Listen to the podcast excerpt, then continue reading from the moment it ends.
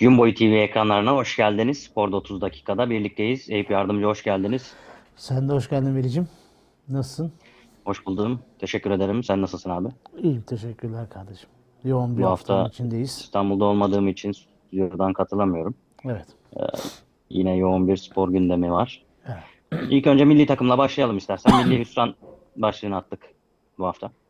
Evet. FIFA Dünya Kupası Avrupa elemelerinde Avrupa elemeleri için playoff oynuyorduk. Playoff'ta yarı final oynadık. Finale çıkmamız için Portekiz'i yenmemiz gerekiyordu. Porto'nun Dragao stadında oynadığımız karşılaşmada 3-1 mağlup olduk. Ee, Katar'la düzen, Katar'da düzenlenecek Dünya Kupası'na gitme şansımızı yitirdik. Ee, Stefan Kuntz'un kadrosu ve taktiği çok tartışıldı. Ee, sonuç olarak ortada bir yenilgi var, bir başarısızlık var. Sen neler söylüyorsun abi? İstiyorsan başlayalım hemen milli Şimdi takımdan. e, bir e, Türkiye'de bir e, anlama kavramasında insanların sıkıntısı var. Bu her yerde böyle. Maalesef siyasette, dinde, futbolda da böyle. Şimdi Hı hı. biz Sırbistan üçlü sistemle oynayıp e, Portekiz'i e, yendi diye aynı sistemle oynamaya kalktık. işte İtalya biliyorsun geçen Avrupa Şampiyonası'nda üçlü sistemle oynayarak çok büyük işler yaptı. Bir anda bütün e, futbol dünyamız üçlüye döndü. Halbuki e, bu herkesin yapacağı bir şey değil. Yani takımının senin ona göre bir futbolcu kapasitesine, kalitesine sahip olması gerekiyor. E, maalesef yok işte gördüm kendi kulübünde bile sol tarafta oynamamış bir elemandan sol bek yaratmaya kalkıyorsun. Oranın elemanını milli takıma çağırmıyorsun. Ondan sonra e, yani 7 kere oynadık bu karşılaşmayla birlikte. Sadece iki sefer özel maçta yendik. E, Bununla beraber 3 Dünya Kupası, 2 de Avrupa Kupa- Şampiyonası e, karşılaşmalarında Portekiz'e hep yenildik, hep yenildik. Ha, bizim için bu turnuvaya gitmemek hani şöyle bir şey. Biz bir İtalya gibi olsaydık hemen hemen her Dünya Kupası'na katılan, her Avrupa Şampiyonası'na katılan bir e, ülke olsaydık bu daha da bizi derinden üzerdi ama hani en azından bizim bir böyle bir futbol geleneğimiz, futbol e, kültürümüz olmadığı için açıkçası e, biraz daha şey olduk. E, adını sen söyle. Az hüsranla yıprandık. E, Burak Yılmaz milli takımı bıraktı. Keşke o penaltıyı ataydı da e, öyle bırakaydı.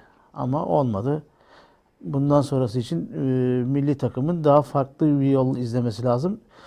Gerçi milli takımla ilgili futbolcuların e, e, Stefan Kuntz'un üçlü defans oynama yönündeki isteğine karşılık e, milli takım kampında ha, biz bu sistemde oynayamayız. Hatta bazı futbolcular ben bu sistemde oynayamam diye direkt hocaya e, beyanat da vermiş. Fakat e, ne Kuntz ne yardımcıları kimsenin bir şey dinlemeden bu e, sistemi tercih ettikleri ve sonuçta da hep beraber yaşadığımız hüsrana geldik. Biliyorsun penaltı atamadık. Arkadan üçüncü golü yedik. Üzücü oldu. Ama en azından Evet. akıllandığımızı bundan sonraki milli takımdaki seçenekleri ona göre yaparız diye düşünüyorum ama yani bilmiyorum işte Şenol Güneş'e kızıyorduk. E bugün kadroya bakıyorsun Melih Demirel Atalanta. Çağlar Söncü Leicester City. Ozan Kabak Norwich City. Bak Premier Lig, La Liga değil mi? Hep üst li- lig bir. Buralardan gelen futbolcular var. Yani Avrupa'da iyi takımlarda iyi futbol oynayan oyuncularımız var ama sen bunu bir türlü bir şey yapamıyorsun. Bir araya getiremiyorsun. Yani hani un var, şeker var, helva yapamıyorsun. Bizim eksiğimiz de bu. Ama helva yapamamamızın sebebi maalesef e, milli takımların e, teknik direktörleri değil. Onların üzerindeki isimlerin, onları oraya getiren isimlerin sergi, sergiledikleri tavırlar. Yani bu iş Hamit'ten falan filan olmaz. Bu işin düzeneği başka olmalı. Yani işte sayın e, soy ismi yardımcı olan biliyorsun bizimle bir alakası yok ama Servet yardımcı. Bu işi bunlar götüremez. Götüremiyor. Anlasınlar artık yani. O, bir büroda oturarak futbolu idare edemezsin. Hele hele bu şekilde hiç idare edemezsin. Stefan Kuntz'un e, ben de şöyle düşünüyorum. Stefan Kuntz'un fantazisine kurban gittik diye düşünüyorum. Şimdi hocalar zaman zaman bunu yapabiliyorlar. Yani kumar oynamayı seviyorlar. Ee, Kuntz da böyle yaptı. Türkiye hiç 3-4-3 oynamadı. Üçlü savunma son yıllarda hiç oynamadı. Bir maçta Şenol Güneş oynattı diye hatırlıyorum.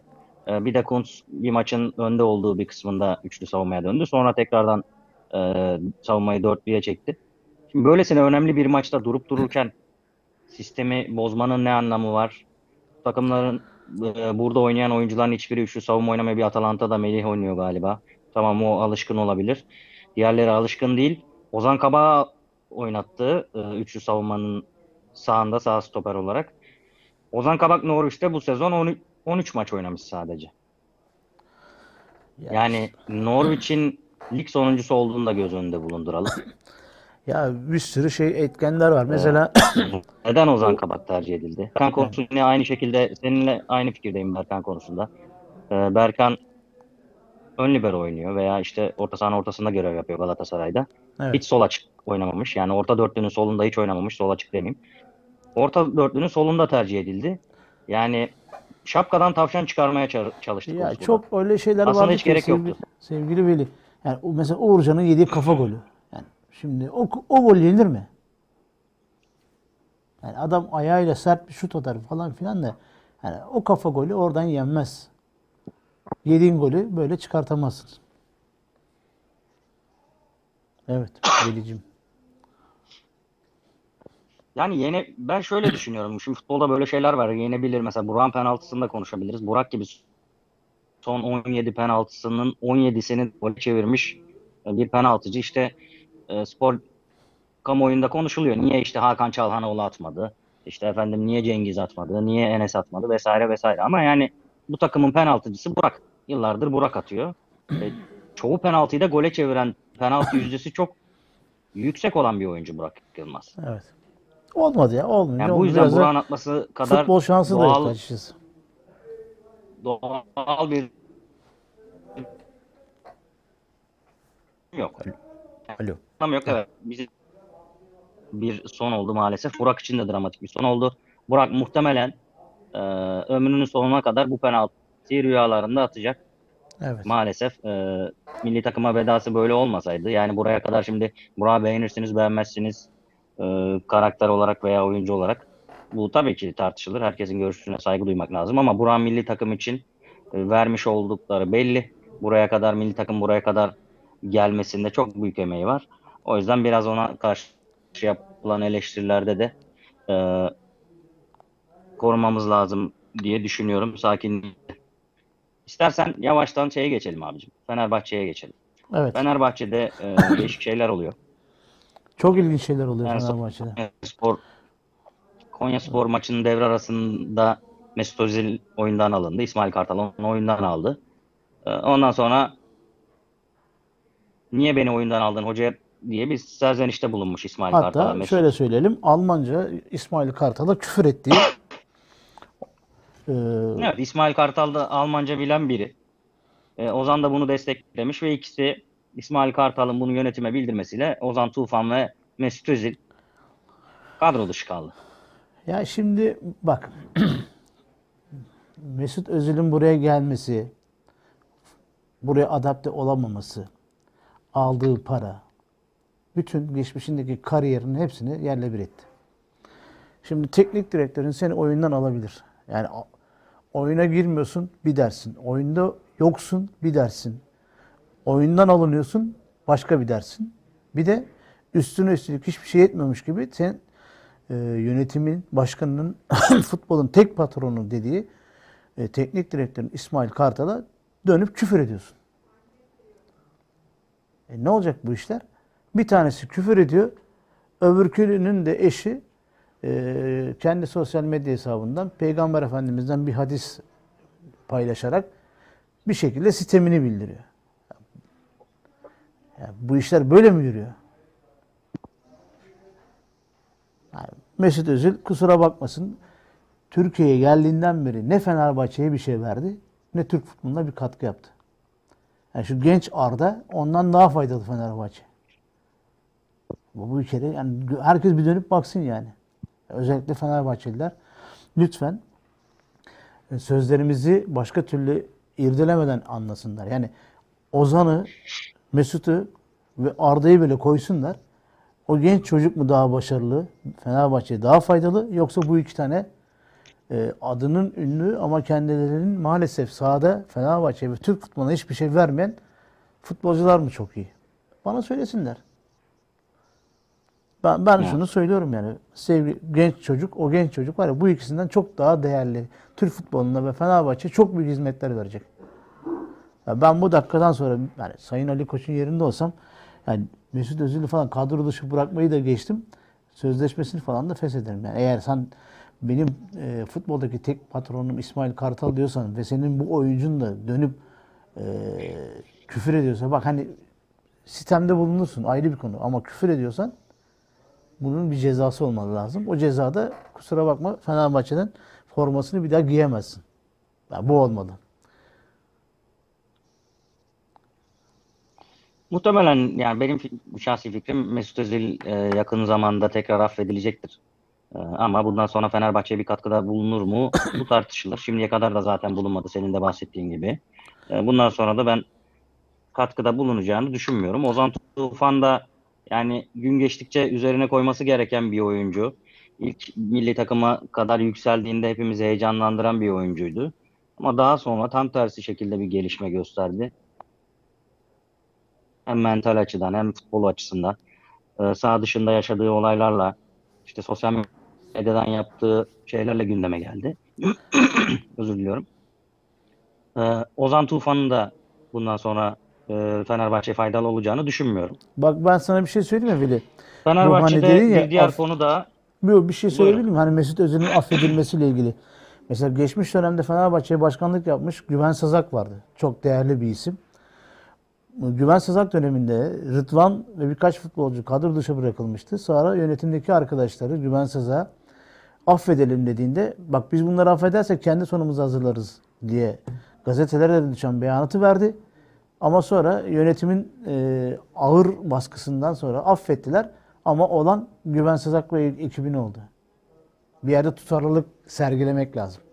Evet Fenerbahçe ile ilgili şimdi ikinci bir şey e, 9 Nisan Cumartesi günü e, Yüksek Divan Kurulu seçimi olacak.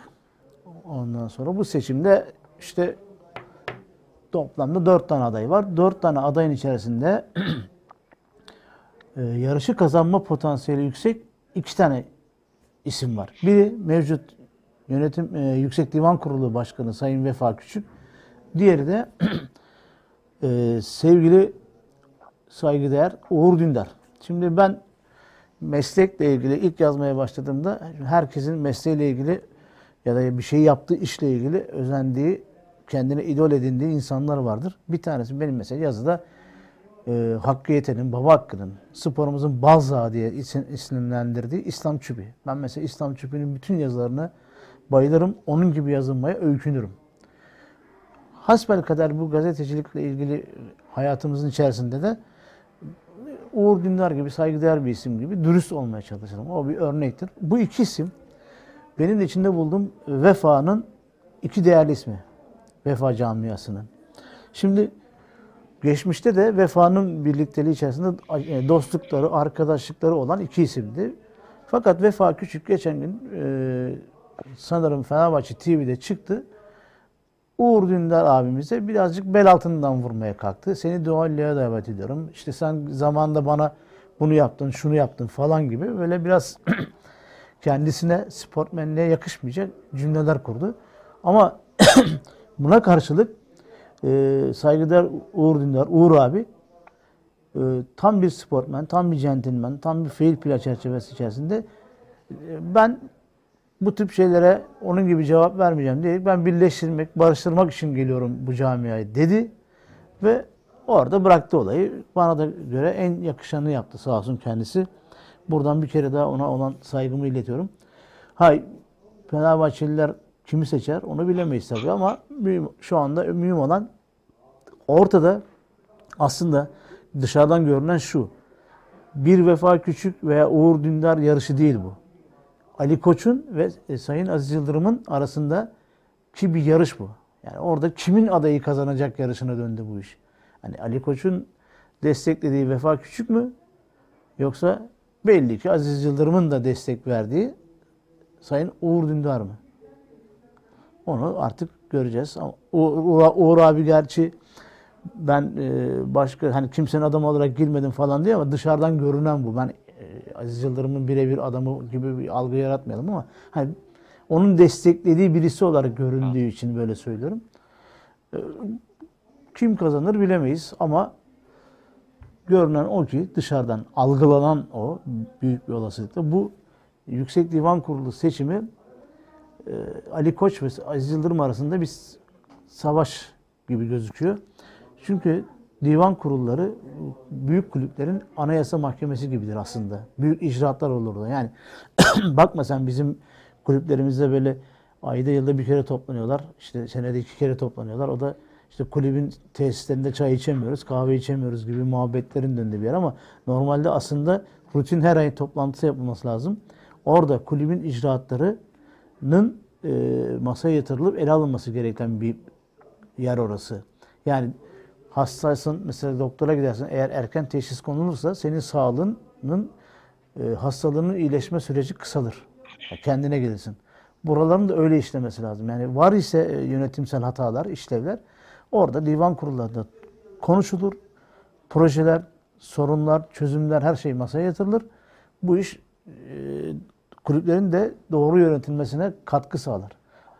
Amaç budur. İnşallah da bundan sonra öyle olur. Yani sadece Fenerbahçe adına değil, Galatasaray'ın, e, Beşiktaş'ın da böyle olması, buraların böyle işlemesini istiyoruz, diliyoruz futbol sever olarak. Peki Galatasaray'a geçelim abi. Şu an Galatasaray'da olan genel mali genel kurul var. Ee, Lütfü Kırdar'da şu an devam ediyor. Ağırlıklı olarak kamuoyunun beklediği şey Burak Elmas ve yönetiminin mali açıdan ibra edilmemesi gibi bir durum söz konusu. Ee, önemli kongre üyeleri var. Burak Elmas yönetiminin mali açıdan ibra etmeyeceğini söyleyen. Ee, hafta içerisinde Fatih Terim'in kongre geleceği en önden izleyeceği ve ibra etmeyeceği konuşuluyordu. Fakat Fatih Terim kongreye katılmadı.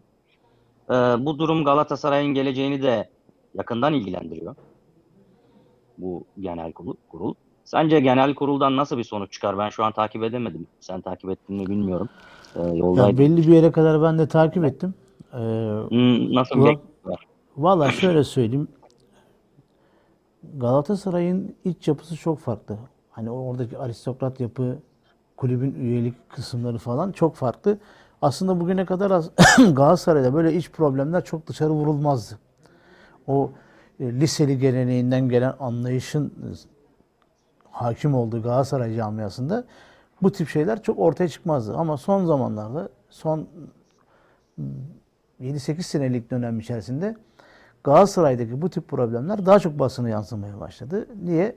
Evet. Dışarıdan gelen yönetime katılan isimlerin fazlalaşmasından kaynaklı. Yani o liseli gelenek birazcık sanki burada e, ne derler ona çok bu işe hakim olamamaya başladı gibi gözüküyor. Ondan dolayı bu tip problemler daha çok çıkıyor. Biz de basından takip ettiğimiz kadarıyla ya da duyduğumuz kadarıyla Sayın Burak Elmas yönetiminin e, mali açıdan ibra edilmemesi e, yönünde haberler var. Hatta Burak Elmas'ın da buna karşılık bazı tavizler verdiği, vermeye hazır olduğu sö- söyleniyor ama işte sonuçta çok önemli bir e, Burak Elmas isminin ve yönetiminin bundan sonraki süreçte neler yapacağına dair e, çok önemli e, sonuçların çıkacağı bir kongre. Hatta biliyorsun onda Ultra Aslan grubu bile artık seçim kararı al ve git yönünde açıklamalar yaptı e, Burak Elmas ve yönetimine. E, bunun kararını verecek olan şey tabii ki Galatasaray'ın divan heyetinin üyeleridir. Valla benim tahminim eğer kabul edilse bile büyük bir çoğunluğunun kabul edilmemeyinde oy koy- ortaya koyacağıdır. Çünkü bir tepki var. Bu tepki aslında birazcık da belki Burak Elmas'ın ve yönetiminin de hayrına olur. En azından hatalarını görürler. Ona göre hareket ederler bundan sonraki süreç için. Fakat e, hani edilmezse eğer Galatasaray'da kesin bir erken seçim var. O zaman o işte ortaya kimler çıkar işte göreceğiz yani. Dursun Özbek ismi çıkıyor. Hazır olduğunu söylüyor. Ünal Aysal'ın e, toplantılar yaptığı biliniyor. Galatasaray'da başkanlık adayı için yoklama durumundalar. Yani üyeler özellikle önde gelen üyeler, isimleri olan üyeler e, kendilerinin adaylığı konusunda neler yapabilecek bunlar hep konuşulan isim ama her şey bütün bunların hepsi bugünkü çıkacak karara bağlı.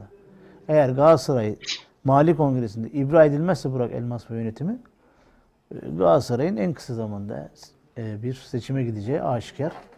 Ha kimler aday olur onu da zaman içinde göreceğiz. Hani bu, yani çıkarlar bu tip seçim öncesinde biliyorsun bir sürü isim çıkar. Yoklama çeker. Bir PR yapar. Kendini tanıtır. Ama ondan sonra son dakikada ortada bir bakarsın ya bir aday var ya iki tane. Peki. Beşiktaş'a geçelim abi. Geçelim. Beşiktaş'ta e, teknik direktör değişikliği oldu. Beklenen oldu aslında. Yabancı bir teknik direktör e, geleceği öngörülüyordu. Önder Hoca ile sezon sonuna kadar devam edilecek dendi. Hocamızın arkasında dendi. Biliyorsun hocamızın arkasında dendiyse orada bir problem vardı. Türkiye'de maalesef işler böyle yürüyor. E, yönetimler yeni birileriyle görüşmeye başlıyor anlamına geliyor biraz. Bunun alt okuması bu şekilde. Ve Valerian İsmail Fransız teknik adam Beşiktaş'ın teknik direktörü olduğu ve takımın başında antrenmana çıktı dün ilk kez. Ee, o da 4-3-3 düzeltiyorum 3-4-3 gibi bir sistemi benimsiyor. Ee, Almanya'dan Bayern Münih'ten futbolculuk zamanından futbol severler yakından tanıyacaktır. Sezon sonuna kadar 700 bin euro alacak. Önümüzdeki sezonda 1.2 milyon euro maaşı olacak. Valerian İsmail'in e, teknik direktörlük kariyeri de çok parlak değil gibi. Sen neler düşünüyorsun abi?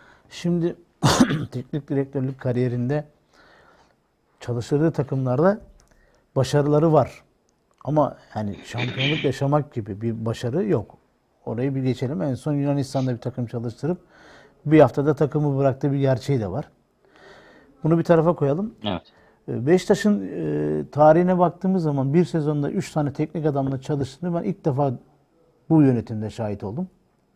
Yani daha evvelden bilmiyorum. Ben karşılama çıkmadı yani. Baktım o kadar ama varsa bilen söylesin. Yani sen Sergen Yalçın'la yola Ben çıktın. ben de hatırlamıyorum. Evet, Sergen Yalçın'la yola çıktın. Arkasından Önder Karaveli'ye geldin. Ve şimdi de Valerian İsmail'le yola devam edeceksin. Ha burada bir şey daha var. Bu 8 haftalık süreç sonucunda belki işler olumsuz giderse anlaşmanın iptali de var. Yani böyle bir durum da var. Evet. Çok açık yani bunu bir güvensizlik olarak yönetimin e, şimdiki teknik adama da güvensizliği olarak yorumlayan da var. İşte teknik adam 3 tane dil biliyor falan. Yok siması yüzü çok yakışıklı. Bundan iyi teknik direktör olur diyen de var. Var da var yani eğer şimdi Valerian İsmail'in yakışıklılığına ya da ne bileyim 3 tane dil biliyor diyerek yola çıkarsak yanılırız. Ama şunu bir söyleyelim. E, Batshuayi şimdiye kadar o kaçırdıkları golü atsaydı Beşiktaş'ta e, Önder Karaveli gider miydi? Evet. Kraldı değil mi? Şimdi herkes en kral Önder Karaveli derdi. İşi bitirdi. Sayın Ahmet Nur Çebi'nin imza töreninde konuşması işte hocamız diyor sosyal medyada çok yıpratıldı. E abi özür dilerim yani sizin bunları engelleyecek bir sisteminiz yok mu? Yani e, sen e, arkasındayız dediğin adamı her türlü yerde savunacaksın. Değil mi? Sosyal medyada da savunacaksın. Her türlü açıklamanda üstüne basa basa sahip çıkacaksın. E sen baştan sahip çıkmadın. E burada bir sıkıntı var demek. Şimdi gelelim Valerian İsmail'in o işte sistemine. Onun yani ne bileyim işte kontra atakta ya da işte ileriye basmada çok e, şey var. E, mesela pas çalıştırmada uzun pasta e, yani 100 39 50 metrelik oynattığı oyunda %23'lük bir başarı elde etmiş. Orta menzilli pasta yani 15-18 arasında %38 kısa pasta 0-10 metrede %39 bir başarısı var. Yani hep bak dikkat et kondisyona bağlı. Hani o e, Bam Bam şeyi vardır ya Fatih Terim'in aslında o Ajax'tan çıkan bir modeldir. Daha sonra Jürgen Klopp'un da oynattığı bir Evet. sistemdir. Bastın kazandın. Yani kaybettiğin topu çabuk alacaksın. Sistem bu. Atılan gollerdeki hücum tiplerine bakın. Hep bunlar Vespros, e, Ali Biç'teki e, sonuçları. Mesela serbest vuruşlardan hiç başarısı yok. Yani takımının. %9. Ama mesela set hücumunda %32, kontra atakta %29. Taç, taç atışlarında %21. Hani biz hep konuşuyorduk ya bizim taç, Evet. taç atışlarımız hiçbir zaman e, futbola katkı Etkili sağlayan bir şey değil. Buralarda başarılı. Ama set hücumuna baktığın zaman e, Beşiktaş da şu anda Önder Karaveli ile şimdiye kadar çok iyi hücumlar yaptı. Organizasyon çok iyi. Bir tek sıkıntı Batshuayi denen çöp tenekesinin Bitiricilik topu eksikliği. kaleye atamaması. Bu kadar basit yani. Yani Batshuayi eğer o topu kaleye atsaydı bugün ne e, Valerian İsmail diye bir isim anılırdı ne başka bir şey olurdu. Önder Hoca dünyanın en kral, Türkiye'nin en kral hocası olurdu. Şenol Güneş'te hiçbir isim tartışılmazdı. Yani önce hastalığı Kesinlikle doğru öyle. teşhis Yani, etmek e, lazım. Önder Hoca'nın biraz Buyurun. Siz devam edin abi. şimdi Önder Hoca'nın biraz dedim. Önder Hoca'nın biraz şanssızlığı oldu. E, e, bazı Şahin'in böyle Ya olması. Önder Yani Hoca'nın bir şanssızlığı mı desek, söyledi. yoksa- Crystal böyle bir Bazen Yani Önder Hoca'nın şanssızlığı e, mı bence- desek yoksa e, kadro tercihi sistem içerisindeki oyuncuları işte biliyorsun oyundaki oyuncu değişikliklerindeki hataları mı desek bir sürü şey var. Bunun etkenleri çok. Yani bu bir tecrübe işidir. Şu an kendisi çok beyefendi, ey- yani iyi bir akademik yapısı var. Ona hiçbir lafımız yok. Ama e, hani altyapıda, öz kaynakta bir teknik adam olmakla Beşiktaş'ın A takımında teknik adam olmanın arasındaki farklılığı gördük. İşte Türk futbolu maalesef milli takımından kulüp takımlarına kadar pahalı stajların yapıldığı yer. Sevgili Veli. Kesinlikle doğru.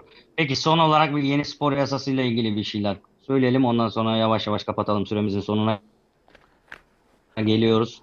Yeni spor yasası milletine sunuldu. İçinde bir sürü madde var. Yani 60 madde var hatta. Öyle söyleyeyim. Bazı öne çıkan maddelerden bahsedeyim.